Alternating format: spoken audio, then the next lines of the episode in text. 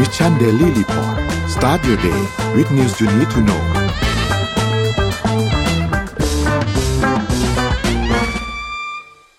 สวัสดีค่ะ ยินดีต้อนรับทุกท่านเข้าสู่รายการ Mission Daily Report ประจำวันที่ 27 มิถุนายน พุทธศักราช 2566 นะคะ เราอยู่กับพวกเราสองคนนะคะ นนท์มาแล้วค่ะ เยสวัสดีครับสวัสดีค่ะนนท์มีปัญหาเรื่องตัวกล้องนิดนึงตั้งแต่เมื่อครั้งที่แล้ว ที่นนท์กล้องมีปัญหา แล้วก็เมื่อกี้เมื่อเช้าเปิดมา ก็เปิดได้แล้วเห็นหน้าแล้ว แต่ว่ามันกลายเป็นเหมือนโดนย่อขนาดไปก็เลย ลอง reset อุปกรณ์คอมพิวเตอร์ปิดเปิดใหม่ครับ ไม่ว่าจะมีปัญหาอะไรปิดเปิดใหม่ไปก่อนเดี๋ยวมันจะดีขึ้นเองซึ่งก็หายแล้ว โอเค เรียบร้อยแล้วนะครับอะพี่เอ็มเดี๋ยวนนท์พาไปอัปเดตตัวเลขครับ ค่ะ ไปเริ่มต้นกันที่เซ็ตบ้านเราครับ ตลาด หลักทรัพย์บ้านเรานะครับ อยู่ที่ 1,485.32 ก็หลุด 1,500 ไปนะครับ อยู่ติดลบไป 1.34%นะครับถ้านับเป็นจุดก็ประมาณ 20 จุดนะครับ ซึ่งต้องบอกว่าตลาดบ้านเราเนี่ยค่อนข้างน่าเป็นห่วง เพราะว่าออกข่าวนะครับ คือถ้าดูตามสถิติย้อนหลังไปแล้วเนี่ย ตัวเลขที่ต่ำกว่า 1,500 อันนี้เนี่ยนะครับ ลงมาต่ำสุดในรอบประมาณนู่นเลย 20 กว่าเดือนเลยพี่เอ็มเกือบเกือบ30 เดือนอะ28 เดือนนะครับ ซึ่งต้องบอกว่าในช่วงสัปดาห์ที่ผ่านมานะครับ ในช่วงเนี่ยประมาณ 6-7 วันที่ผ่านมาเนี่ยปรับตัวลดลงมาโดยตลอดนะครับลดลงไปประมาณรวมๆแล้วประมาณ 70 จุดแล้วนะครับ ซึ่งถ้านับจากตั้งแต่ช่วงต้นปีที่ผ่านมาหรือว่าสิ้นปีที่แล้วเนี่ยก็ลดลงไปประมาณ 10%แล้วนะครับ ซึ่งรอบนี้เนี่ยก็มาจากเรื่องของหุ้นไม่ว่าจะเป็นเดลต้านะครับ หุ้น EA นะครับที่ปรับตัวลดลงมาค่อนข้างเยอะนะครับรวมถึงตัว JMT ด้วย JMart ด้วยนะครับซึ่งต้องบอกว่าก็น่าน่าสนใจครับ เพราะว่าพอไปดูสถิติหลายๆอันแล้วเนี่ยบลูมเบิร์กเองก็บอกว่าหุ้นไทยเนี่ยอ่อนแอที่สุดเป็นอันดับ 3 ของโลกนะครับรองเพียงแค่ตลาดหุ้นเคนยาแล้วก็โคลอมเบียนะครับซึ่งคู่นั้นเนี่ยเขาติดลบไป 16ถึงกับ 12%อันนี้นับจากสิ้นปีที่แล้วนะครับ เพราะฉะนั้นก็น่าน่าเป็นห่วงพอสมควรครับ แล้วยังก็ยังมีประเด็นเกี่ยวกับ หุ้นสตาร์ด้วยใช่ไหมครับ ที่ค่ะแต่ละท่านเนี่ยเห็นก็อาจจะทำให้ความเชื่อมั่นในตลาดทุนของบ้านเราตอนนี้อาจจะสั่นคลอนกันสักนิดหนึ่งนะครับ อีกเรื่องหนึ่งที่ต้องติดตามคือเรื่องของราคาน้ำมันนะเดี๋ยวนนท์ค่อยๆ พาขยับขยับไปเรื่อยๆในตัวเลขแต่ละอันนะครับ พาไปดูถัดมาครับตัวเลขต่างประเทศครับหุ้นต่างประเทศครับดาวโจนส์ครับอยู่ที่ 33,773 นะครับ บวกมา 0.14%นะครับ NASDAQ ครับติดลบ 0.23%ครับ NYSE ครับติดบวก 0.51%อยู่ที่ 15,548 นะครับฟูซี่107 อยู่ที่ 7,453 นะครับติดลบ 0.11%นะครับแล้วก็ทางเซ็งครับอยู่ที่ 18,794 นะครับติดลบ 0.51%นะครับตลาดหุ้นต่างประเทศเองก็ยังทรงๆครับไม่ได้มีการขยับตัวเยอะมากในช่วง 24 ชั่วโมงที่ผ่านมานะครับเพราะฉะนั้นก็รอติดตามกันต่อไปนะครับว่าจะเป็นอย่างไรแต่ว่า เท่าที่ดูในช่วงเวลาตอนนี้เนี่ยดูเหมือนว่าตลาดทุนเนี่ยในช่วงสัปดาห์ที่ผ่านมาเนี่ยปรับตัวลดลงไปพอสมควรนะครับในในในสัปดาห์ที่ผ่านมา เพราะว่าอาจจะมีนโยบายหลาย ๆ อย่างที่มีการออกมากระตุ้นเศรษฐกิจ หรือนโยบายอ่อดำเนินการทางการเงินต่าง ๆ เนี่ยก็หลาย ๆ อันเนี่ยอาจจะเจอความเสี่ยงต่าง ๆ ที่มากยิ่งขึ้นนะครับทำให้อาจจะมีทั้งฝั่งที่ธนาคารกลางที่มีการเดินหน้าขึ้นอัตราดอกเบี้ยต่อนะครับ หรือว่าอย่างฝั่งจีนที่ประกาศลดอัตราดอกเบี้ยเป็นครั้งแรกในรอบน่าจะประมาณสิบปีเนี่ยนะครับ ซึ่งจีนเนี่ยน่าสนใจเดี๋ยวเราลงดีเทลกันต่อหลังจากนี้นะครับลองพาไปดูต่อไปครับราคาน้ำมันดิบครับ ราคาน้ำมันดิบก็มีเรื่องต้องคุยกันเช่นเดียวกันครับ WTI ครับอยู่ที่ 69.95 นะครับ บวกมา 1.14%นะครับ Brent ครับอยู่ที่ 74.70 นะครับ บวกมา 1.15%นะครับ ซึ่งก็บวกมารวมๆแล้วประมาณเนี่ยประมาณ 1%นะครับ แต่ว่าตอนนี้เนี่ย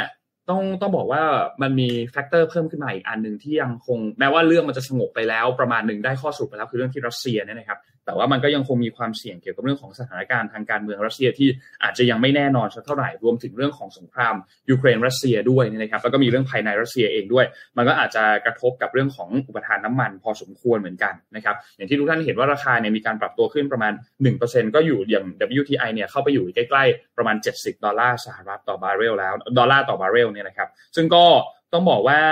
น่าสนใจครับ ส่วนเบรนท์เองก็มีการขยับตัวขึ้นมาเช่นเดียวกันประมาณ 1%กว่าๆเหมือนกันนะครับ เพราะฉะนั้นอันนี้เดี๋ยวโนลง detail โนขอลง detail กันไปเลยแล้วกันเนาะเพราะว่าเรื่องน้ำมันเนี่ยก็ตรงนี้แล้วเดี๋ยวเราจะได้ไปข่าวอื่นต่อไปเลยโอเนี่ยเคนะครับ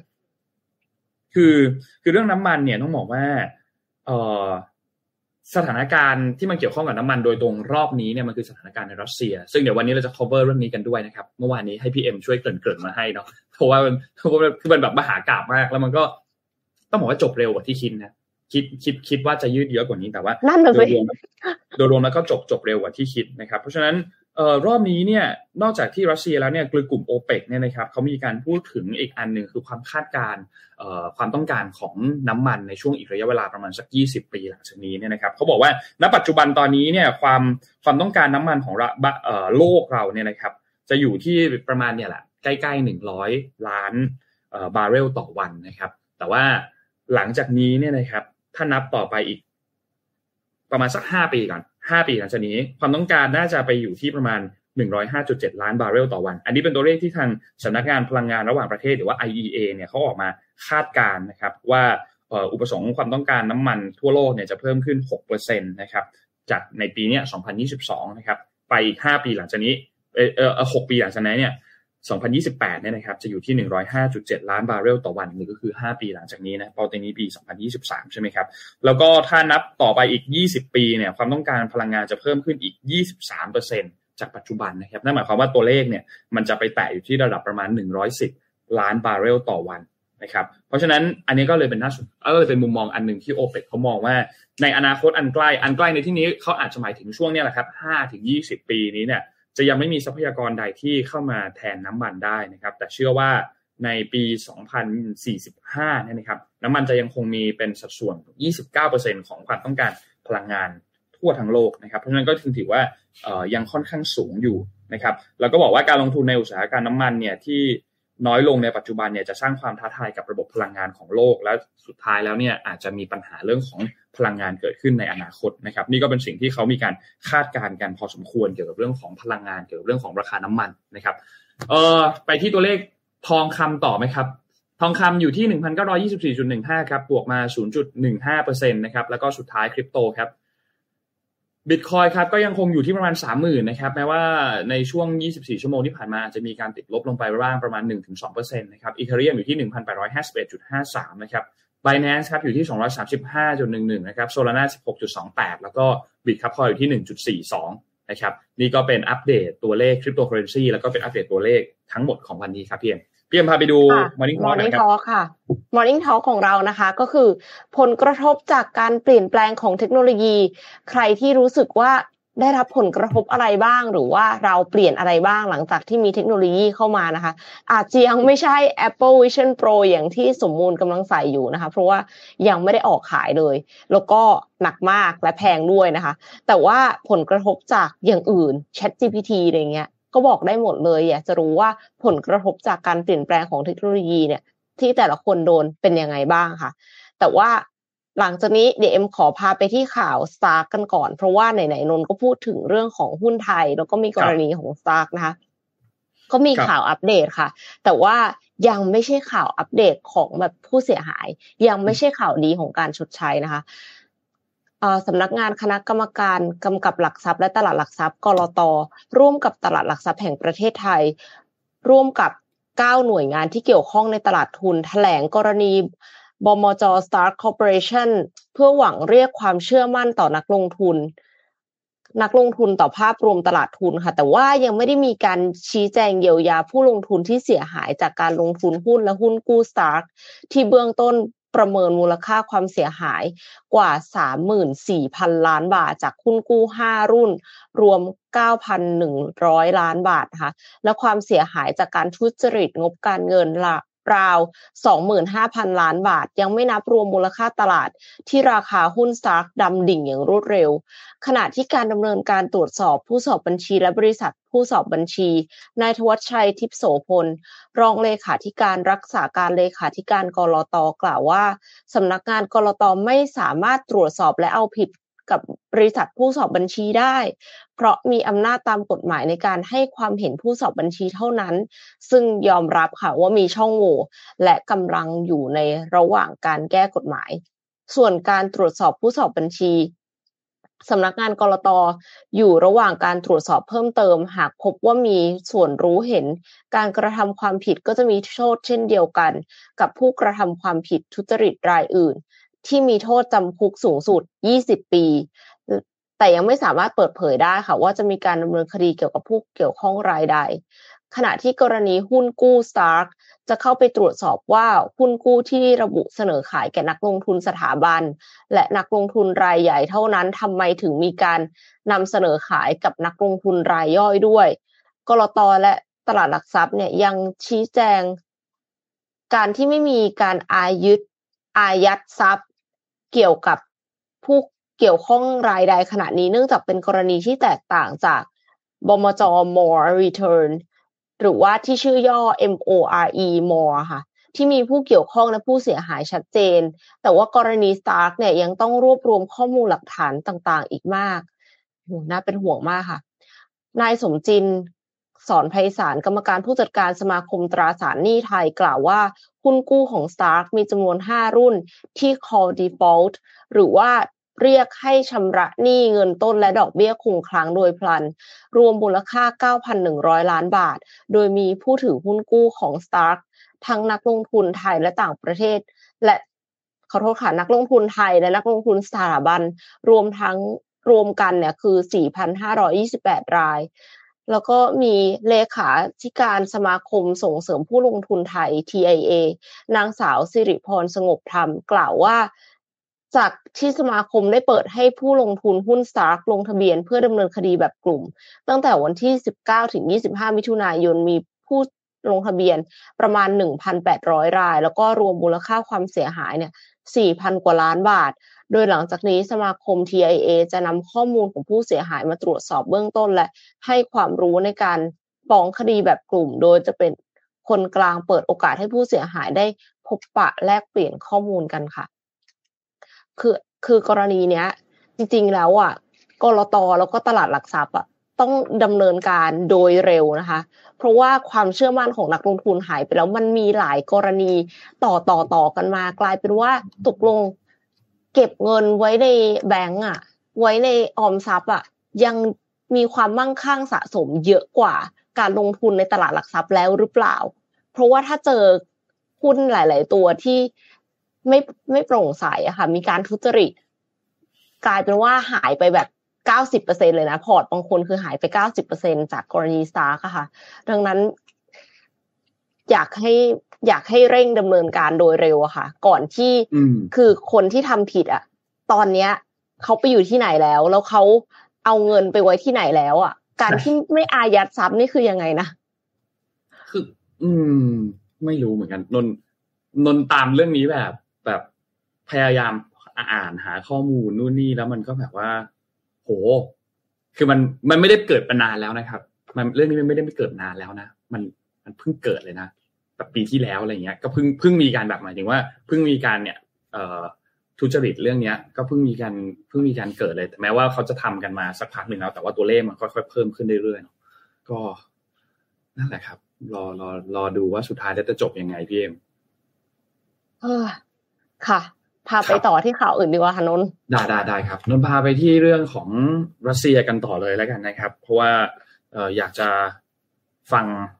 อยากจะฟังมุมมองของทุกท่านด้วยเหมือนกันในคอมเมนต์เนี่ยนะครับ คิดว่าหลาย ๆ ท่านน่าจะได้ติดตามเรื่องรัสเซียกันบ้างแล้ว แต่ว่านนจะมาสรุปแบบรวบยอดกันอีกทีหนึ่งคิดว่าน่าจะภายในประมาณ5นาที10นาทีจะพยายามให้จบ เพราะว่าเรื่องมันค่อนข้างยาวพอสมควรเล่า background ให้ฟังนิดนึงครับ เกี่ยวกับ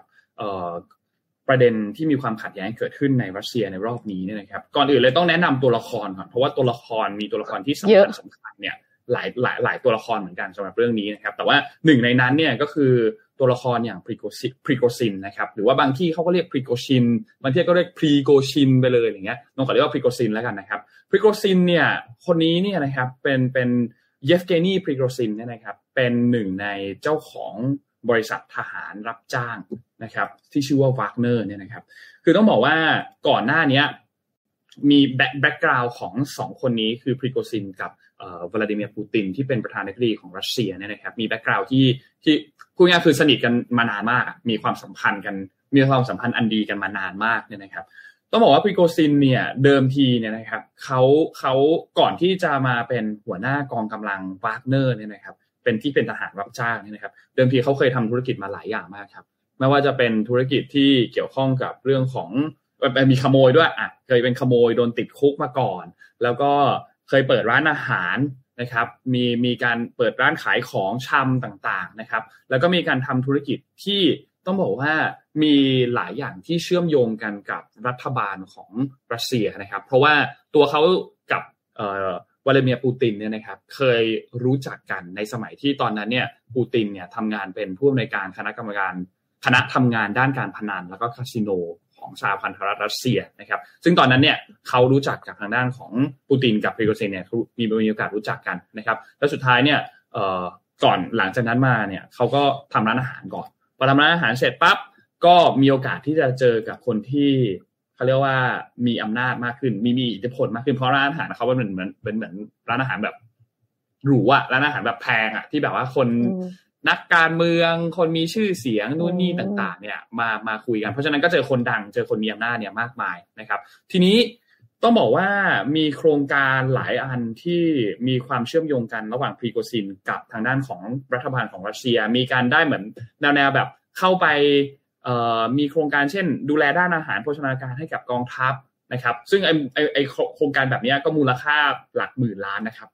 ต่อปีนะ หมื่นล้านบาทเนี่ยนะครับ ต่อปีเนี่ยนะครับทำให้เขาก็รวยขึ้นรวยขึ้นรวยขึ้นรวยขึ้น ทีนี้รู้จักพรีโกซินประมาณหนึ่งแล้วเรารู้แล้วว่าหนึ่งคือเขาเป็นเป็นเหมือนกับเจ้าของนะมันเป็นบริษัทเอกชน ซึ่งจริงๆแล้วบริษัทเอกชนแบบนี้เนี่ยผิดกฎหมายในรัสเซียนะครับ แต่ว่าก็ได้รับการไฟเขียวจากฝั่งของปูตินเนาะซึ่งก็จะแบ่งเป็นแบบนี้ครับรัสเซียเนี่ยมีกองกำลังทหารเป็นของตัวเองใช่ไหมครับก็มีกระทรวงกลาโหม มีรัฐมนตรีกระทรวงกลาโหมควบคุมกองกำลังทหารนู่นนี่ของตัวเองใช่ไหมครับ แล้วก็ ปูตินสั่งให้ทำงานนู่นนี่อะไรก็ก็เป็นไปตามนั้น แล้วก็จะมีอีกอันหนึ่งที่เรียกว่าวากเนอร์เนี่ย อันนี้เป็นบริษัทเอกชนวากเนอร์เนี่ยจะทำงานเหมือนกับเป็นเอ่อถ้าถ้าเราพูดกันภาษาเหมือนแบบว่าดูหนังก็จะเป็นรัฐบาลทำงานแบบหนึ่งที่อยู่ข้างหน้า ส่วนงานหลังฉากที่เอ่อกองกองทัพไม่ทำเอ่อกระทรวงกลาโหมไม่ทำเนี่ยวากเนอร์เนี่ยก็จะเป็นคนทำเหมือนเป็นคนที่แบบคอยปัดกวาดสิ่งที่สิ่งที่อาจจะไม่มีไม่มีใครอยากทำเนี่ย พากเนอร์เนี่ยจะเป็นคนทำทีนี้ประเด็นเรื่องนี้เนี่ยมันค่อนข้างที่จะน่าสนใจ เพราะว่าสถานการณ์ที่เกิดขึ้นที่รัสเซียในช่วงเนี่ยเอาแค่ weekend ที่ผ่านมาเนี่ยนะครับ มันมันค่อนข้างที่จะปั่นป่วนมากนะครับ แม้ว่าตอนนี้นะปัจจุบันจะจบแล้วก็ตามเนี่ยนะครับ อย่างที่บอกครับพรีโกซินเนี่ยเป็นหัวหน้ากองกำลังทหารรับจ้างใช่ไหมครับแล้วก็ในช่วงสงครามยูเครนเนี่ยต้องบอกว่ากองทัพวากเนอร์เนี่ยก็เข้ามาช่วยรบด้วยเช่นเดียวกัน เพราะว่า เขาเขาก็เป็นหนึ่งในกลุ่มที่มีกองกำลังค่อนข้างเยอะ เพราะว่าอย่างกองกำลังวากเนอร์เนี่ยนะครับ เริ่มต้นเนี่ยมีทหารหลักร้อยหลักพันนะครับแล้วสุดท้ายณปัจจุบันเนี่ยมีกองกองกองกำลังทหารเนี่ยเป็นหลักหมื่นนะครับ ซึ่งเขาไปหามาจากไหนใช่ไหมเออเขาเกณฑ์ทหารนักโทษเนี่ยเกณฑ์ทหารเนี่ยมาจากพวกนักโทษของรัสเซียเนี่ยเข้ามาเป็นจำนวนค่อนข้างเยอะนะครับ แล้วก็มีจำนวนที่มหาศาลมากสำหรับตอนนี้นี่คือประมาณครึ่งแสนเนี่ยนะครับ ที่เป็นกองกำลังพาร์ทเนอร์อยู่เนี่ยนะครับเพราะฉะนั้นไม่ไม่น้อยเลยนะครับ ทีนี้กลับมาที่ไทม์ไลน์ของเรา อย่างที่บอกครับว่าวากเนอร์เนี่ยเข้ามาช่วยรบในสงครามระหว่างรัสเซียกับยูเครนด้วยนะครับ แต่ต้องบอกว่าวากเนอร์กับอีกคนหนึ่งคือทางนั้นคือคนที่ชื่อว่าชอยกูเนี่ยนะครับชอยกูเป็นรัฐมนตรีกระทรวงกลาโหมของสหรัฐนะครับวากเนอร์กับชอยกูเนี่ยไม่ค่อยถูกกันเท่าไหร่พูดง่ายๆคือ เอาเอาอย่างนี้เลยดีกว่ากองทัพของรัสเซียกับกองกำลังของวากเนอร์เนี่ยมีความแบบไม่ไม่ถูกกันสักเท่าไหร่เหมือนเป็นแบบว่าถ้าสองคนทำหน้าที่คล้าย ๆ กันใช่ไหมครับก็มีความไม่ถูกกัน แล้วก่อนหน้านี้เนี่ยทางด้านของพรีโกซินเนี่ยก็มีการออกมาพูดถึง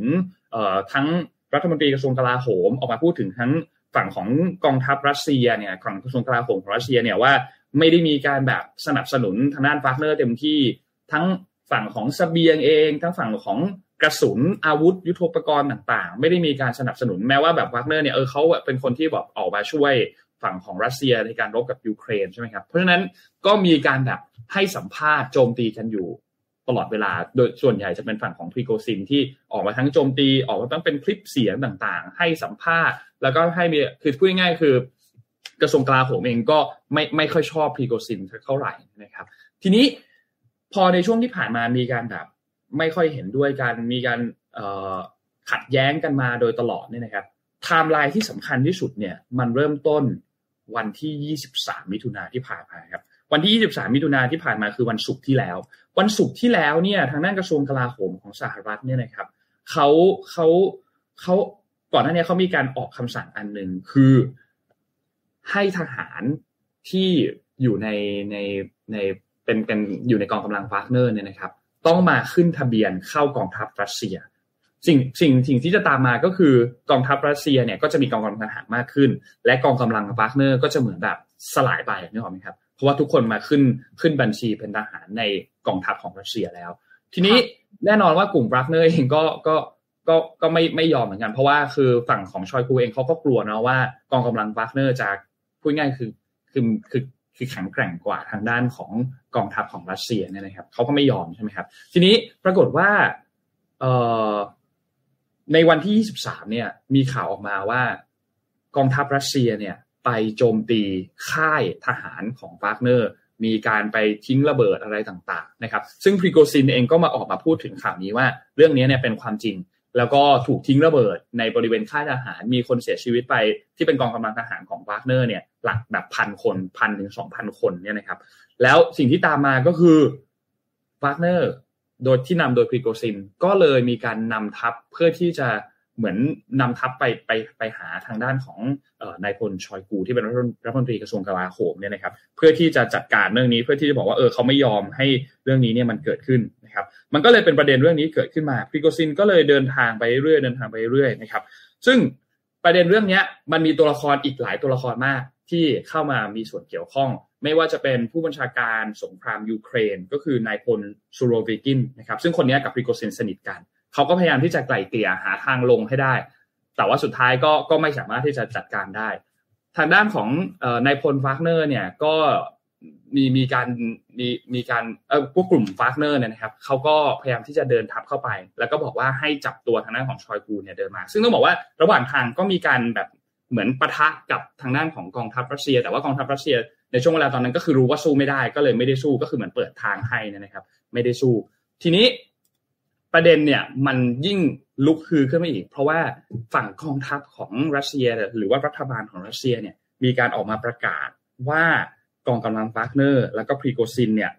เป็นกบฏครับปูตินออกมาแถลงเองเลย ออกมาแถลงผ่านโทรทัศน์เองเลยนะครับ ว่ากลุ่มนี้เป็นกบฏ แล้วก็ก็พูดง่ายก็คือจะต้องมีการลงโทษ มีโทษทางอาญามีนู่นมีนี่ต่างๆเนี่ยนะครับ แล้วก็เหมือนกับว่าละทิ้งกลุ่มนี้ไปละเหมือนตัดหางกลุ่มนี้ไปละ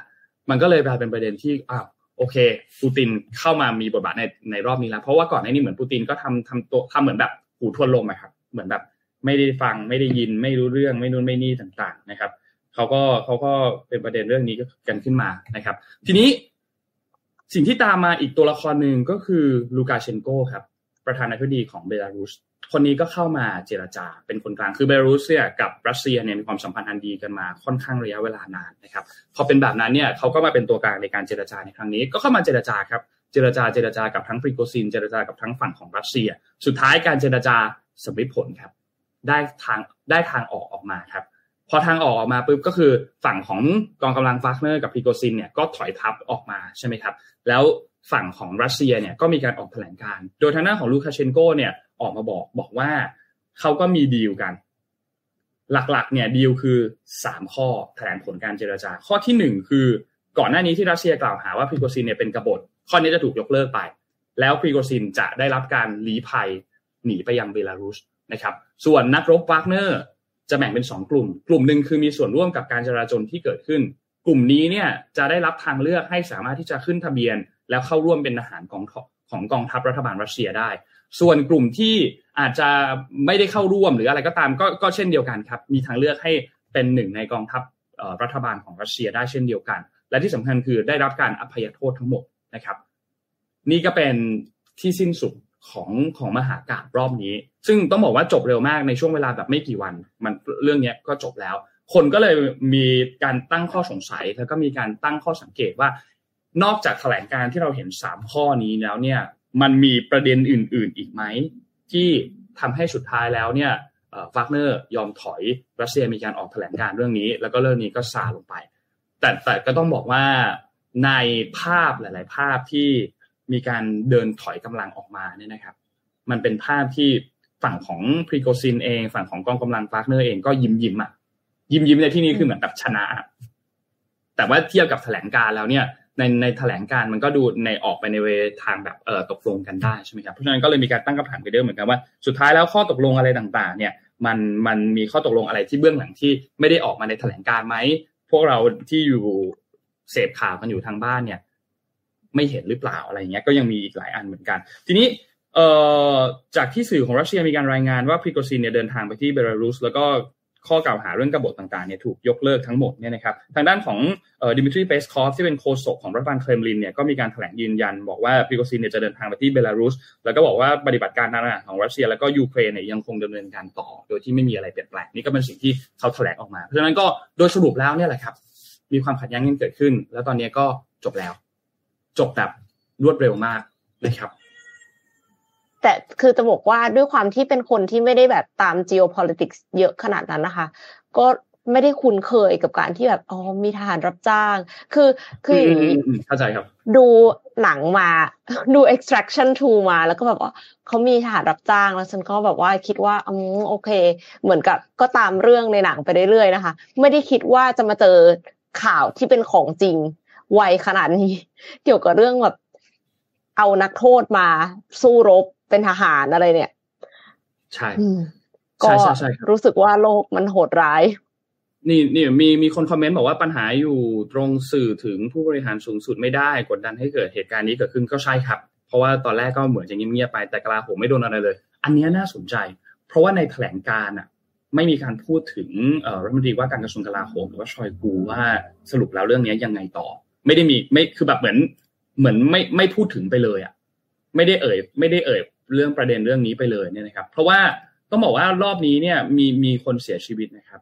กับสำหรับสำหรับการที่กองกำลังพาร์ทเนอร์มีการทำจลาจลเกิดขึ้นเนี่ยก็มีคนเสียชีวิตนะครับ ที่เป็นกองกองกำลังกองทหารของรัสเซียเนี่ยเพราะฉะนั้นถ้าจะไม่มีอะไรเกิดขึ้นเลย มันอาจจะแบบในมุมนึงเอ๊ะฝั่งกองทัพรัสเซียอาจจะเสียหน้าเกินไปหรือเปล่าที่ที่ให้ทางด้านของกองกำลังพาร์ทเนอร์เนี่ยมาแบบทำจลาจลแบบนี้คือมันมันมันเขาเรียกว่าอะไรพี่เอ็มมันเสียเสียการควบคุมเนาะ นะในมุมหนึ่งมันก็คือเหมือนเป็นการเสียการควบคุม อีกคำถามหนึ่งที่มีการคอมเมนต์กันก็คือประเทศไทยได้รับผลกระทบอะไรจากสงครามนี้ไหม ถ้าโดยตรงอาจจะไม่ อาจจะไม่ได้มีเรื่องของโดยตรงมากนะ แต่ว่าผลกระทบทางอ้อมที่อาจจะตามมาในเรื่องนี้ก็อย่างที่บอกเมื่อกี้ช่วงต้นก็คือเรื่องของน้ำมัน เพราะว่าเพราะว่าก็ตรงรัสเซียเนาะเป็นเป็นจุดหนึ่งที่มีความสำคัญเกี่ยวกับเรื่องของพลังงานเช่นเดียวกันนะครับเพราะฉะนั้นก็ก็อาจจะมีประเด็นเรื่องของน้ำมันที่อาจจะได้รับผลกระทบไม่มากก็น้อย อันนี้ต้องรอติดตามกันอีกทีหนึ่งนะครับ ค่ะ พาไปต่อที่อีกข่าวหนึ่งค่ะ อันนี้เนี่ยถ้าเกิดขึ้นจริงเราได้รับผลกระทบอย่างแน่นอนค่ะนาซาเตือนโลกจะไม่มีอินเทอร์เน็ตใช้เป็นเดือนค่ะ ข่าวลือว่านาซาเตือนอินเทอร์เน็ต apocalypse โลกจะไม่มีอินเทอร์เน็ตใช้เป็นเดือนทางการนาซาเนี่ยเขายังไม่ได้ออกมาเตือนอะไรนะคะ เขาแค่คาดการณ์เกี่ยวกับพายุสุริยะค่ะ แต่ว่ามีคนที่แชร์คลิปใน TikTok นะคะทำ แตกตื่นกันทั้งโลกอินเทอร์เน็ตเลย หลังจากมีข่าวลือออกมาว่าองค์กรนาซาเนี่ยเขาออกมาเตือนว่าโลกจะเผชิญหน้ากับปรากฏการณ์อินเทอร์เน็ต apocalypse ซึ่งจะส่งผลให้โลกไม่มีอินเทอร์เน็ตใช้นานนับเดือนหรือปี แต่ว่าก็คือ อย่างที่บอกไปว่านาซาน่ะเขาเพียงแค่ว่ามีภารกิจ เพื่อป้องกันโลกจากสถานการณ์ที่อาจสูญเสียการเข้าถึงอินเทอร์เน็ต ในเรื่องของพายุสุริยะค่ะ พายุสุริยะเนี่ยคืออะไร พายุสุริยะจริงๆแล้วมันเป็นปรากฏการธรรมชาตินะคะ หรือว่าที่เรียกกันว่า solar flare ที่ที่เกิดขึ้นตามวัฏจักรอยู่แล้ว ถ้าใครเคยไปดูแสงเหนือค่ะ แสงเหนือเนี่ยมันเกิดจากพายุสุริยะนี่แหละ แต่ว่าถ้าเกิดลมสุริยะที่รุนแรง ก็อาจส่งผลต่อดาวเทียมสื่อสารล่ม โรงงานไฟฟ้า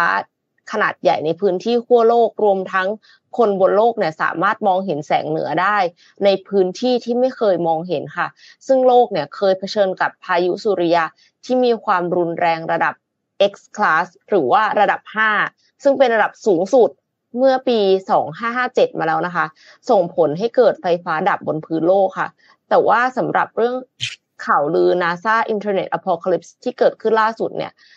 ทางนาซาเขายังไม่ได้มีประกาศเตือนแต่อย่างใดค่ะ รวมถึงมีการป้องกันการรับมือพายุสุริยะอยู่แล้ว ก็เลยสบายใจได้ค่ะว่ามันไม่ได้ว่าจะมีการเกิดอินเทอร์เน็ตล่มเป็นเดือนหรือว่าเป็นปี คือโอเค มันไม่ใช่ว่าไม่มีความเป็นไปได้เลย แต่ไม่ใช่ว่านาซาออกมาเตือนว่าความเป็นไปได้สูงมาก เพราะว่าถ้าไม่อย่างนั้นเนี่ยคือ ไม่ว่าจะเป็นคนทั่วไปหรือว่าธุรกิจ ตอนเนี้ย เทคโนโลยีเข้ามามีส่วนกับเราแน่นอนนะคะ คือถ้าเราไม่มีอินเทอร์เน็ตใช้ลองนึกสภาพว่าไม่มีอินเทอร์เน็ตใช้สักแบบวันหนึ่งอะจ่ายเงินด้วย mobile banking อะก็คือทำไม่ได้นะคะ เรามาดูข่าวอย่างเงี้ยก็คือทำไม่ได้นะคะ คือแล้ว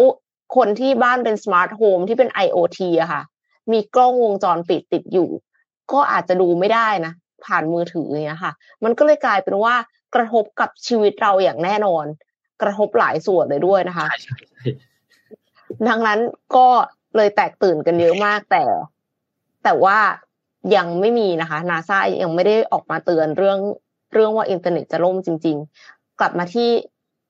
Morning Talk ของเราหมายถึงว่าคอมเมนต์กันนิดนึงเพราะว่ายังไม่ค่อยเห็นคอมเมนต์เลยค่ะ เรื่องของ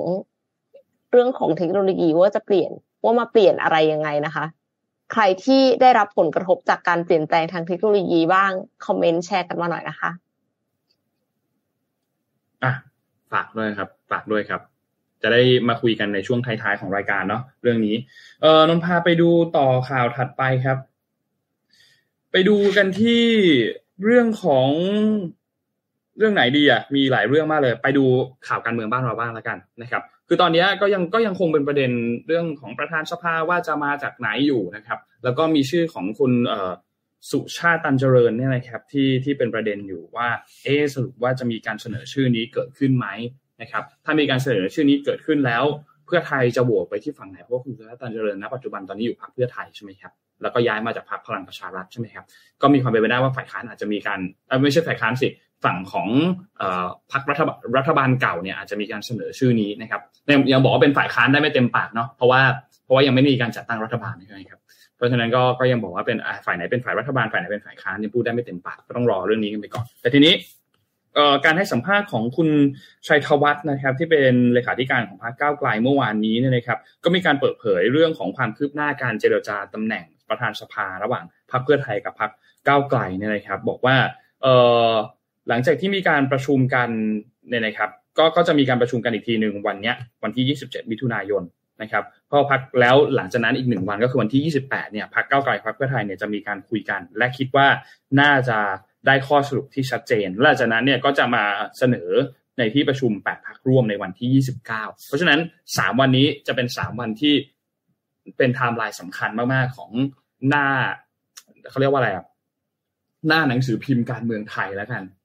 จะเป็นสามวันที่สำคัญมากๆ 27 28 แล้วก็ 29 มิถุนายนเนี่ยนะครับ เพราะว่าอย่างที่บอกครับประธานสภาเป็นตำแหน่งที่สำคัญมากๆนะครับ ทางฝั่งของพรรคก้าวไกลก็มีการพูดถึงว่าย้ำตามหลักการว่าพรรคอันดับหนึ่งควรจะได้ตำแหน่งประธานสภานะครับ แล้วก็ฝั่งของพรรคเพื่อไทยบางคนก็มีการพูดถึงบอกว่าประธานสภาเนี่ยควรเป็นของฝั่งของพรรค เพื่อไทย เพราะฉะนั้นก็อาจจะส่งผลในเรื่องของการเจรจาไม่มากก็น้อยนะครับ แล้วก็ยังนอกจากเรื่องของประเด็นประธานสภาแล้วเนี่ยก็ยังมีประเด็นของนายกรัฐมนตรีใช่ไหมครับที่เป็นเรื่องของสวที่ออกมาแสดงความคิดเห็นว่าจะไม่โหวตให้ทางด้านคุณพิธาลิมจริญรัตน์เนี่ยเป็นนายกรัฐมนตรีนะครับ ซึ่งก็อันนี้ต้องต้องรอดูนนท์คิดว่าเรื่องนี้น่าสนใจ เพราะว่าเราจะต้องโหวตประธานสภากันก่อน แล้วค่อยไปโหวตนายกรัฐมนตรีใช่ไหมครับ เพราะฉะนั้น การโหวตประธานสภาก็จะชี้ให้เห็นอะไรหลาย ๆ อย่างเหมือนกัน ก่อนที่จะเข้าไปสู่การโหวตนายกรัฐมนตรีนะครับ ซึ่งก็ต้องรอติดตามดูครับ เพราะว่าณปัจจุบันตอนนี้เนี่ยถ้าหากว่าสวยังคงยึดมาตรฐานว่าใครรวบรวมเสียงในสภาล่างได้มากที่สุด สวก็จะโหวตไปตามทางนั้นเนี่ยนว่าเรื่องนี้ก็ก็ก็คิดว่าอาจจะต้องรอติดตามความชัดเจนในเรื่องของประธานสภากันอีกทีหนึ่งแล้วคิดว่าหลาย ๆ อย่างน่าจะได้คำตอบกันชัดเจนมากยิ่งขึ้น นะครับ แล้วก็นอกจากนี้เนี่ยนะครับประเด็นในเรื่องของการโหวตนายกรัฐมนตรีเนี่ยอย่างที่นนเคยเล่าไปให้ฟังก่อนหน้านี้แล้วก็คือ จริง ๆแล้ว คนที่เป็นประธานสภาเนี่ยสามารถที่จะกำหนดวิธีการโหวตได้เล็กน้อย เช่น ในดีเทลต่างๆ เช่น ให้สสโหวตเรียบร้อยก่อน แล้วค่อยให้สวโหวตต่อ อันนี้ก็สามารถที่จะคิดว่าสามารถที่จะทำได้เช่นเดียวกัน นะครับอันนี้เดี๋ยวรอความชัดเจนอีกทีหนึ่งหลังจากที่มีการเลือกประธานสภาเสร็จเรียบร้อยแล้วแต่สาเหตุที่พูดเมื่อกี้ขึ้นมาเพราะว่า สวจะได้เห็นก่อนว่าสสเขาโหวตอะไรกัน แล้วค่อยทำตามเสียงของสสว่าสสโหวตให้ A หรือโหวตให้ B แล้วก็ค่อยทำตามเสียงสสว่า ใครที่เป็นคนครองเสียงข้างมากของสภาล่างได้มากกว่าการสภาสูงก็ทำตามสิ่งที่ ตัวแทนของประชาชนที่เขาโหวตเลือกสสเข้าไปเนี่ยคิดใช่ไหมครับ เพราะฉะนั้นก็รอติดตามดูครับ เรื่องนี้ค่อนข้างที่จะเป็นประเด็นที่ชัดเจนมากๆว่าวันพรุ่งนี้เนี่ย น่าจะต้องมีทางออก แต่ว่าเขาจะบอกออกมาบอกสื่อเลยหรือเปล่านี่นนก็ไม่แน่ใจเหมือนกันว่าพอพรุ่งนี้หลังจากที่ประชุมกันเสร็จเรียบร้อยแล้วเนี่ยกับพรรคเพื่อไทยเนี่ยนะครับจะออกมาบอกเลยไหมหรือว่าจะรอประชุมร่วมกับแปดพรรคร่วมให้เรียบร้อยก่อนว่าจะเสนอชื่อเป็นใคร แล้วค่อยมาที่ทางด้านของ การถแถลงให้ประชาชนเนี่ยรับทราบว่าสุดท้ายแล้วชื่อที่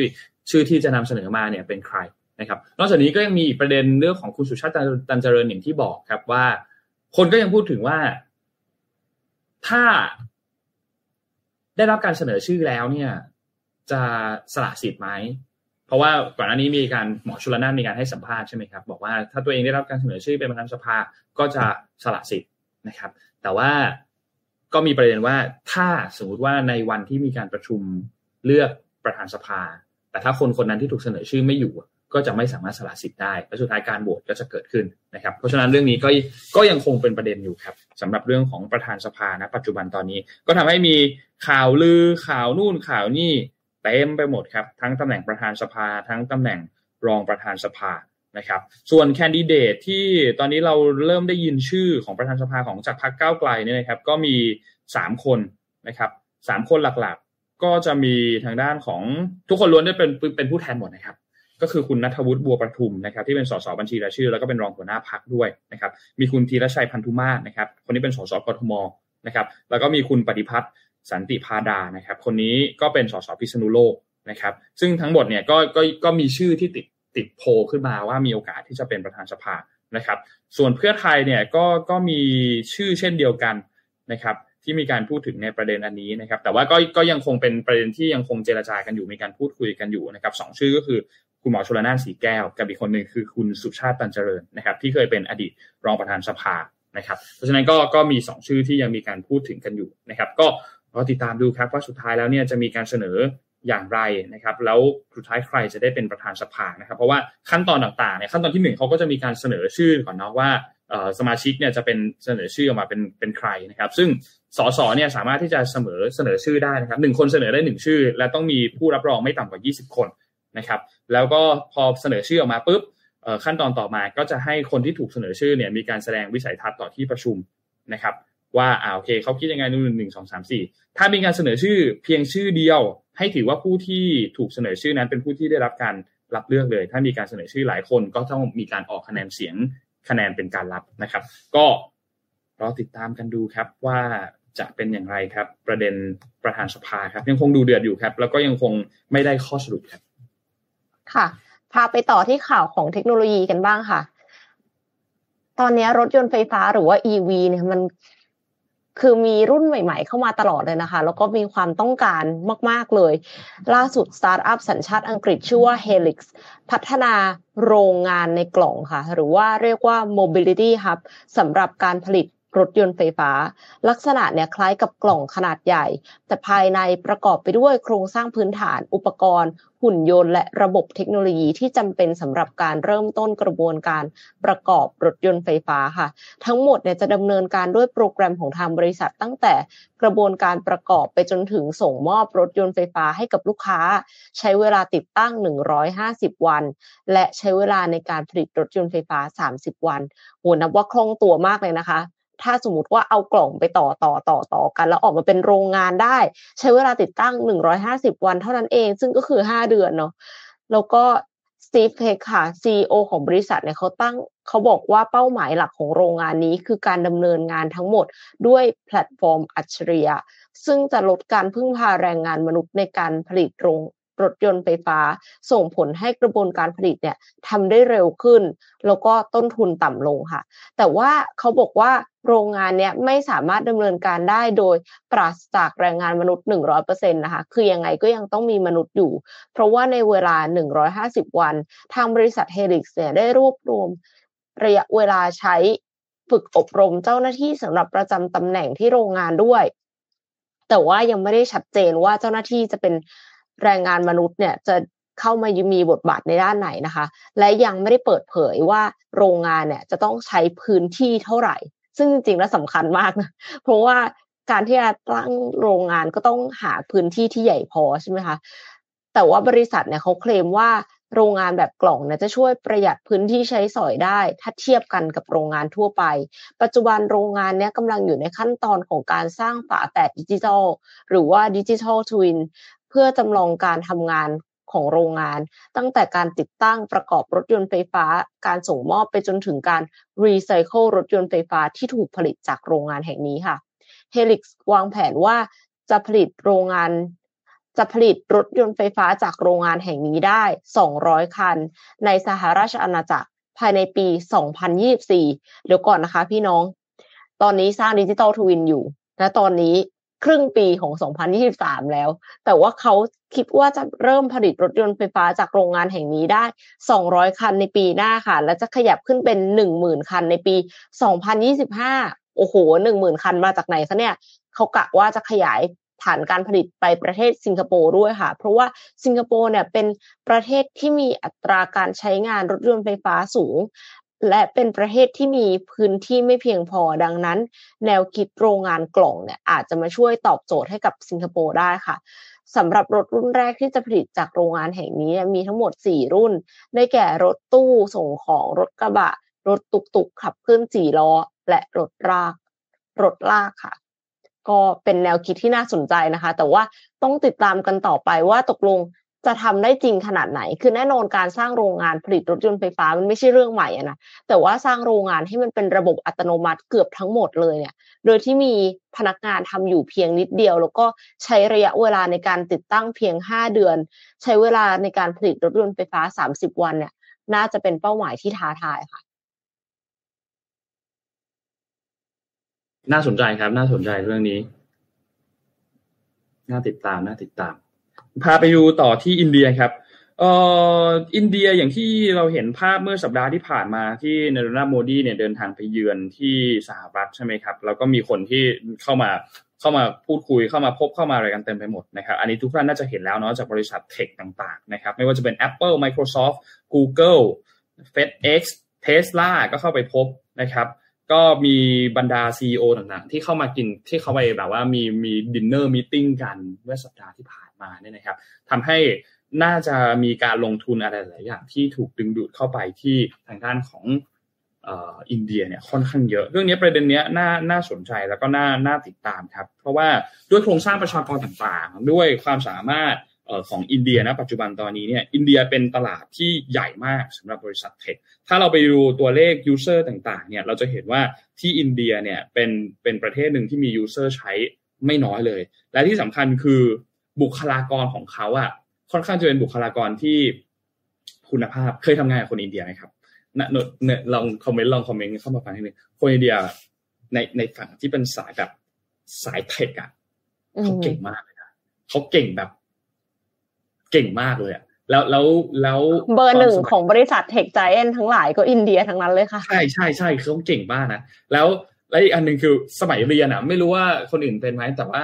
เวลาเราเรียนในห้องไม่รู้เรื่องอะแล้วเราพยายามจะไป search ว่าแบบ เออไออันเนี้ยมันทำยังไงนะ ไอไอทฤษฎีอันเนี้ยอธิบายยังไง เรา search YouTube จะมีคนอินเดียมาสอน เยอะมากมีทุกเรื่อง และเขาสอนแบบ แม้ว่าบางทีเขาจะพูดเป็นภาษาอินเดียเลยอะแต่มันก็จะมี sub อังกฤษอยู่แล้วที่อ่านและเข้าใจง่ายอะซึ่งซึ่งอันเนี้ย เป็นอันหนึ่งที่ต้องบอกว่าเขาเขาเก่งจริง ๆ สาย tech เพราะฉะนั้นอินเดียก็เลยดึงดูดการลงทุนจากบริษัท tech หลาย ๆ อย่างเนี่ยได้ค่อนข้างง่าย เพราะว่าเขามีค่อนข้างจะมีความสามารถอยู่ รัฐบาลเนี่ยก็พยายามที่จะกระตุ้นให้รัฐบาลในนี่รวมถึงรัฐบาลอินเดียนะครับต้องการที่จะกระตุ้นให้ต่างชาติเนี่ยเข้ามาลงทุน สิ่งที่เราเห็นภาพตามมาก็คือเนี่ยแหละครับทางด้านของนายกรัฐมนตรีนายกรัฐมนตรีในด้านโมดีเนี่ยนะครับแล้วก็มีเจ้าหน้าที่มีนู่นมีนี่ต่างๆเนี่ยก็เดินสายครับ ไปพบกับทั้งฝั่งของรัฐบาล ไปพบกับบริษัทเทคต่างๆ เพื่อที่จะดึงดูดการลงทุนเข้ามา ซึ่งรอบนี้เนี่ยเป็นนายรัฐมนตรีเนี่ยเดินทางมาเองเนาะมีการเข้าพบทั้งโจไบเดนมีการเข้าพบบริษัทเทคเทคโนโลยีต่างๆ แล้วก็มีการลงทุนเกิดขึ้นเยอะมากครับ Google เนี่ยจะมีการเปิดศูนย์เทคโนโลยีการเงินในอินเดียนะครับ ซึ่งคุณชนาพิชัยที่เป็น CEO ของ Alphabet บริษัทแม่ของ Google เนี่ยก็ประกาศบอกว่าจะมีการสร้างศูนย์เทคโนโลยีการเงินระดับโลกนะครับที่เป็นเหมือนเป็นเขาเรียกว่าเป็นแบบ finance tech city ประมาณนี้นะครับ ซึ่งก็ก็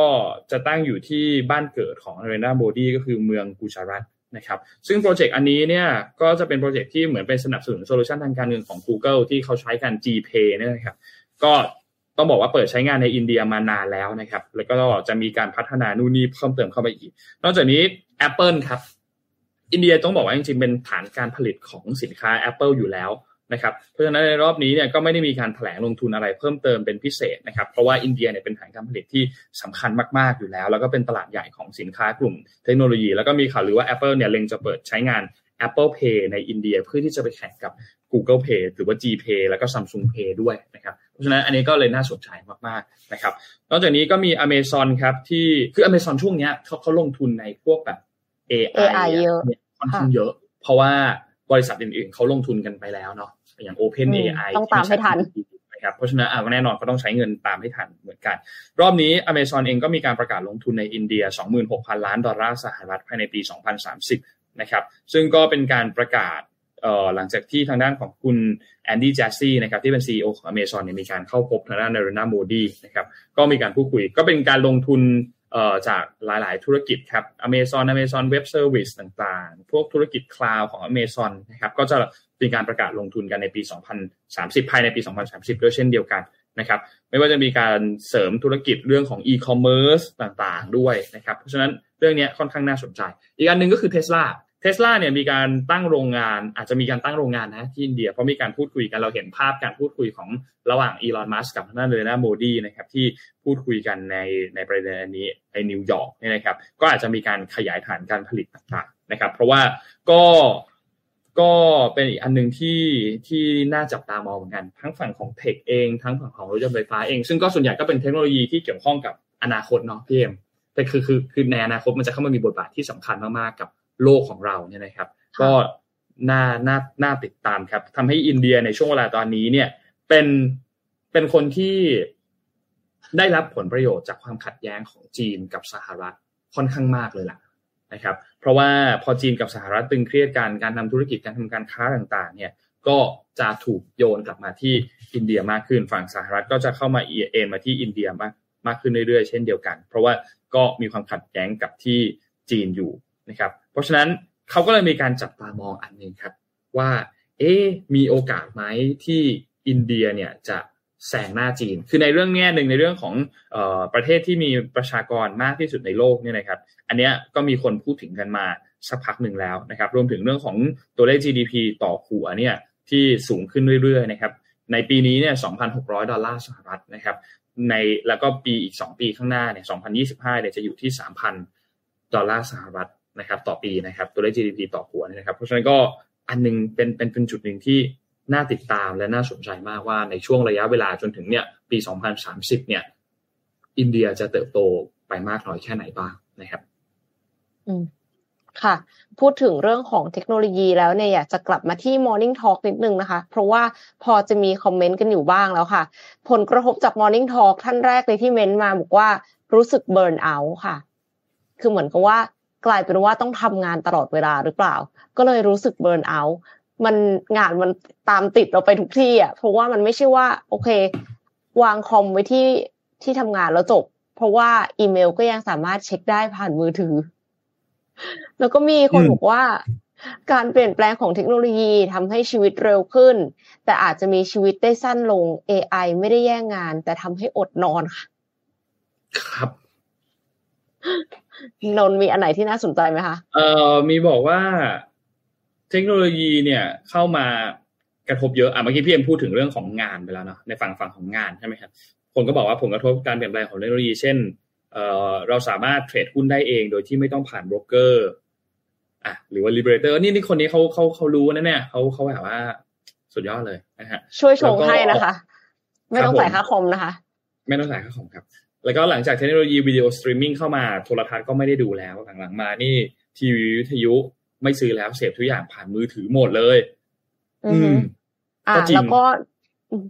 มีเรื่องงานนนไม่ด้วยมีค่ะทีวีนะในห้องนนอะ ไม่มีทีวีนะมีแค่จอไม่มีเหมือนกัน ไม่มีไม่มีทีวีเหมือนกัน แล้วก็คือทีวีเพราะว่าเพราะว่าจอมันใหญ่ดีแล้วดูหนังดูอะไรมันจะได้แบบสะใจใช่กว่าใช้จอที่เอาไว้ต่อกับคอมได้สิคะจะได้คืออ่าคือมีจอนะแต่ไม่มีไม่มีทีวี เก็ตปะ คือเป็นจอเข้าใจที่ไว้ต่อกับคอม แล้วก็คือครับต่อมือถือขึ้นไปได้อะไรอย่างเงี้ยค่ะ เข้าใจอืมนนก็ทำแบบนั้นอยู่ แต่ว่ามันมันเล็กอะหมายถึงว่ามันก็ไม่ใหญ่พอเราอยากได้จอแบบอื้อหือเจ็ดสิบนิ้วหกสิบห้านิ้วอะไรเงี้ยเต็มเต็มอันตานี้ก็ โอเคค่ะ ต้องถอยไปดูไกลขนาดไหนนั่นอีกเรื่องหนึ่งนะมีเรื่องงานค่ะ ที่ออฟฟิศบางแผนกต้องลดขนาดลดคน เพราะมีเทคโนโลยีเข้ามาช่วยในการทำงาน เช่น การออกเอกสารอัตโนมัติ การเย็บเล่มอัตโนมัติ บางคนทำงานมาเป็นสิบปีก็ต้องย้าย เพราะไม่มีงานทำค่ะ อันนี้ก็น่าเห็นใจ แต่ว่าในขณะเดียวกัน ถ้าเราสามารถทำได้ ก็ต้องปรับตัวเรียนรู้ที่จะใช้เทคโนโลยี เพื่อที่อย่างน้อยที่สุดถ้าเราจำเป็นที่จะต้องออกจากงาน เพราะว่า เทคโนโลยีมาแทนที่เราเราก็จะยังไปทำงานอื่น ๆได้ค่ะ แต่ว่าทางที่ดีก็คือปรับตัวให้เร็ว แล้วก็ใช้เทคโนโลยีให้เป็นเครื่องมือของเราเนาะมี comment อีกอันหนึ่งบอกว่าเหมือนกระทรวงดิจิทัลของประเทศหนึ่งไม่มีอยู่จริง กล่องอินเทอร์เน็ตที่ติดอยู่บนเสาไฟฟ้าโดยรัฐ มาเก็บไปเถอะ เพราะว่าต้องซื้อซิมจากค่าย A ค่าย T เพื่อจะให้สื่อสารได้เป็นปกติ อืม แล้วก็บอกว่าเนี่ยผมทำงานราชการพอ tech เข้ามาเหมือนทำงานหนักกว่าเดิม มีงานเพิ่มเติมขึ้นมา อืม เข้าใจได้อืมอาจจะเป็นเป็นการปรับตัวเป็นการอะไรพวกเนี้ยเนาะแล้วความคาดหวังมันสูงขึ้น คือเหมือนกับว่า ก็ใช้อันนี้แล้วทำแป๊บเดียวไม่ใช่หรอ ถ้าใช้อ่าอันนี้ได้แล้วทำแป๊บเดียวถ้าอย่างนั้นก็เอางานไปเพิ่มสิใช่ ซึ่งซึ่งเราว่าอันหนึงที่สำคัญมากๆคือเราก็ต้องต้องเรียนรู้วิธีการใช้เทคโนโลยี มากขึ้นแหละ มันก็คงจะต้องเรียนรู้กันมากขึ้น ให้ให้เข้าใจมากขึ้นเออเอออย่างคอมเมนต์เนี้ยที่บอกว่าเออออฟฟิศลดคนเอางานมาให้เราทำเยอะขึ้น ก็ต้องเรียนรู้เทคโนโลยีใหม่ๆให้ทันใช่ มันก็ต้องต้องหาทางใช้เทคโนโลยีให้มากขึ้น เข้าใจมันมากขึ้น ช่วยทุนแรงเราได้มากขึ้นทำงานได้เร็วขึ้นค่ะ แล้วก็มีบอกว่าเทคโนโลยีทำให้ได้ work from home ถาวร และแน่นอนถ้าผลงานตกก็จะได้อยู่บ้านถาวรแบบไม่ต้อง work ค่ะ ก็ การทำงานคนเดียวหนักกว่าเหนื่อยกว่าทำงานร่วมกับคนอื่น ๆ ในบริษัทด้วย อืมโอเค คือจริง ๆ การทำงาน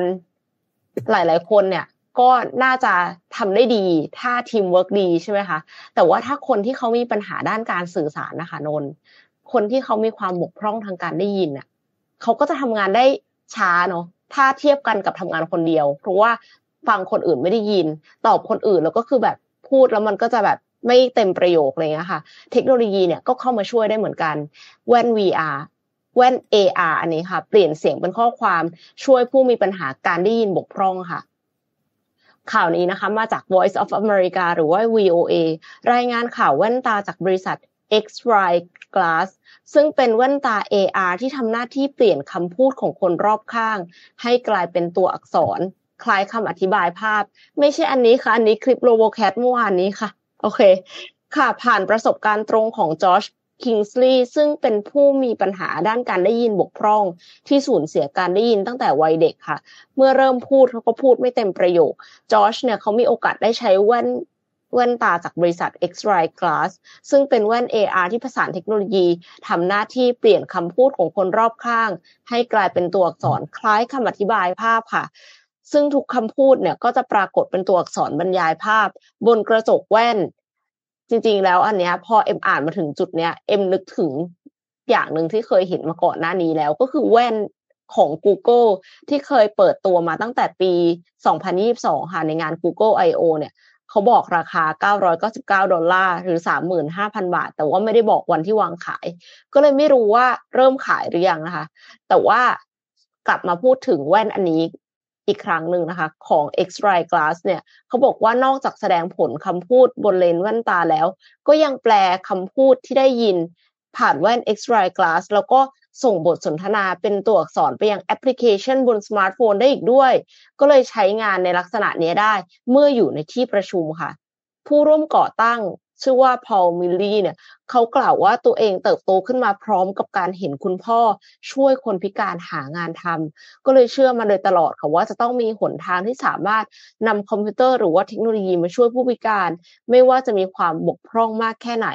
ความแตกต่างสามารถชดเชยได้ด้วยเทคโนโลยี ซึ่งจะเป็นตัวสร้างความเท่าเทียมที่ยิ่งใหญ่ค่ะ ก็คือผู้ก่อตั้งเนี่ยก็มี mission ที่ยิ่งใหญ่มากเลยนะคะ แล้วเขาก็บอกอีกว่า แว่นตา AR เนี่ยไม่ได้มีประโยชน์เฉพาะผู้ที่บกพร่องทางการได้ยิน แต่ว่าสามารถแปลภาษาในแบบ real-time ได้อีกด้วย ซึ่งก็คือเป็น feature เดียวกันกับที่ Google โฆษณานะคะหมายความว่าผู้ที่ได้ยินปกติก็สามารถใช้อุปกรณ์เนี่ยเป็นเครื่องมือในการแปลภาษา แล้วก็อาจจะใช้ประโยชน์ด้านความบันเทิงได้อีกด้วยนะคะ ในโรงภาพยนตร์หรือว่าในการชมโทรทัศน์ คือแปลภาษาให้เราได้เลยนะ แล้วก็ชมคลิปผ่าน YouTube ก็ได้เช่นเดียวกันแว่นสามารถช่วยผลิตคำบรรยายให้กับผู้ใช้งานเป็นอย่างดี อีกอย่างที่เอ็มคิดนะ คือเวลาที่เราอ่านข่าวหรือว่าอ่านอย่างอื่น แบบหมายถึงว่าอัดคลิปทำ content นะคะเราก็มีสคริปต์ใช่ไหมแล้วเราก็ต้องก้มหน้าอ่านสคริปต์ซึ่งแน่นอนว่าเวลาที่อัดใน TikTok นี่คือทุกคนไม่ยอมนะคะ เขาแบบวิจารณ์หนักมากเลยกับการอ่านสคริปต์ ดังนั้น การที่เราใส่แว่นแบบเนี้ย เราก็คือมีสคริปต์อยู่แล้วข้างในแว่น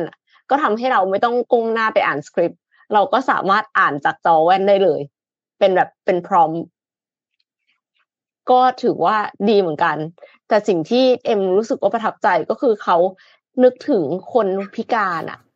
แล้วก็คือเอาเทคโนโลยีมาช่วยคนพิการให้เขามีคุณภาพชีวิตที่ดีขึ้น มีความเท่าเทียมมากขึ้นนะคะ อันนี้น่าประทับใจมาก อืม เยี่ยมครับ เยี่ยมครับ เยี่ยมครับ น่าสนใจมาก น่าสนใจมาก เออ มีประโยชน์เนาะ พอพอคิดในมุมว่านอกนอกจากช่วยเหลือ ผู้ที่ต้องการความช่วยเหลือแล้วเนี่ย มันก็มีประโยชน์กับคนทั่วไปด้วยเหมือนกัน ก็น่าสนใจดีครับ น่าจะประมาณนี้ไหมพี่เอ็มวันนี้ อะ งั้นขอปิดอีกนิดนึง เป็นเรื่องของเทคโนโลยีที่บอกว่ากระทบกับชีวิตเราเยอะ ๆ ใช่ไหมคะ ตอนนี้เราทุกคนใช้มือถือตลอดเวลา คือใช้กัน เกือบตลอดเวลาจริง ๆ จนหลายคนไม่ปิดมือถือ จริง ๆ แล้วเอ็มก็เป็นคนหนึ่งที่ไม่ค่อยปิดมือถือเหมือนกัน แต่ว่านายกรัฐมนตรีปิดเครื่องไปเลย ปิดไหมคะนนไม่ไม่ไม่ค่อยได้ผิดเหมือนกันครับ โอ้นายกรัฐมนตรีออสเตรเลียนะเขาบอกว่าปิดมือถือเวลาห้านาทีจะช่วยลดความเสี่ยงจากการถูกโจมตีทางไซเบอร์ได้นะคะ แอนโทนีอัลเบนิสนายกรัฐมนตรีของออสเตรเลียเขาแถลงในระหว่างการประกาศแต่งตั้งหัวหน้าหน่วยงานดูแลด้านความปลอดภัยทางไซเบอร์ของประเทศ พูดถึงปัญหาและความสำคัญที่มากขึ้นของการดูแลความปลอดภัยทางไซเบอร์ในประเทศ เนื้อหาตอนหนึ่งเนี่ยเขาบอกว่าประชาชนและองค์กรทุกภาคส่วนเนี่ยต้องให้ความร่วมมือ แนะนำวิธีง่าย ๆ ที่ทำได้ทุกวันก็คือปิดโทรศัพท์ทุกคืน แต่ว่าไม่ต้องปิดนานนะ ปิดแค่ห้านาทีเนี่ยค่ะ ก็อาจจะทำให้ป้องกันการโดนแฮ็กได้แล้ว คือตอนแรกอ่านข่าวเลยคือบอกว่างงได้ยินแล้วแอบกลอกตาเล็กๆนะคะ คิดว่าเหมือน IT support อะแต่จริงๆแล้วคือตะตะกี้ที่นนท์มีปัญหากับกล้องนนท์ก็ confirm ว่าปิดแล้วเปิดใหม่ reset ใหม่ มันก็คือจะหายใช่ไหมคะแต่ว่าอันเนี้ยผู้เชี่ยวชาญเขาบอกว่ามันช่วยได้จริง ๆ คือมันไม่ได้การันตีว่า โทรศัพท์จะปลอดภัยต่อการถูกโจมตี แต่ว่ามาแวร์จำนวนมากไม่ได้ฝังอยู่บนหน่วยความจำถาวร แต่ทำงานอยู่ในหน่วยความจำเท่านั้น ก็คือเป็นความจำที่พอบูตเครื่องใหม่แล้วมาแวร์จะหายไปค่ะ ผู้เชี่ยวชาญด้านความปลอดภัยเนี่ยเขาก็เลยบอกว่าทำให้การดึงข้อมูลของแฮกเกอร์ผ่านมาแวร์ที่มัก run อยู่เบื้องหลังเนี่ยอย่างน้อยที่สุดนะ มีต้นทุนสูงขึ้นค่ะทำได้ลำบากมากขึ้น อย่างน้อยเนี่ยก็สร้างความสร้าง อุปสรรคบางอย่างให้แฮกเกอร์ได้อะเพราะฉะนั้นเราก็มาปิดมือถือกันอย่างน้อยวันละห้านาทีกันเถอะนะคะ ครับ ลองดูครับ ลองดูครับ เออ น่าสนใจไม่เคยรู้เลย ไม่เคยรู้เลย ต้องลองดูต้องลองดูเพิ่งเคยรู้เหมือนกันโอเค วันนี้น่าจะครบถ้วนครับ น่าจะประมาณนี้ครับสำหรับอัปเดตข่าวสารกันวันนี้นะครับ เดี๋ยวยังไงพรุ่งนี้เราอัปเดตข่าวสารกันต่อนะครับ ว่าเป็นอย่างไรบ้างนะครับ แล้วก็วันนี้ขอบคุณท่านผู้ฟังทุกๆท่านมากครับ ที่ติดตาม Mission Daily Report ในเช้าวันนี้นะครับ เป็นวันอังคารนะครับ ก็ยังไงฝากติดตามพวกเราไปด้วยในตลอดสัปดาห์นี้นะครับเดี๋ยวยังไงคงมีข่าวสารมาอัปเดตให้ฟังกันอย่างแน่นอนนะครับ วันนี้ขอบคุณ Liberator ครับสปอนเซอร์หลักของเราครับเทรดเองทำเองทำไมต้องจ่ายค่าคอมนะครับ และขอบคุณท่านผู้ฟังจากทุกๆ ช่องทางเลยนะครับ ก็เดี๋ยวยังไงมีข่าวมีอะไรอัปเดตกันพรุ่งนี้คงมาเสิร์ฟมาเล่าให้ฟังกัน ในทุกๆเช้าทุกๆวันแน่นอนนะครับ วันนี้เราสองคนลาไปก่อนครับ แล้วพบกันใหม่ครั้งหนึ่งในวันพรุ่งนี้วันพุธครับ สวัสดีครับ สวัสดีค่ะ Mission Daily Report start your day with news you need to know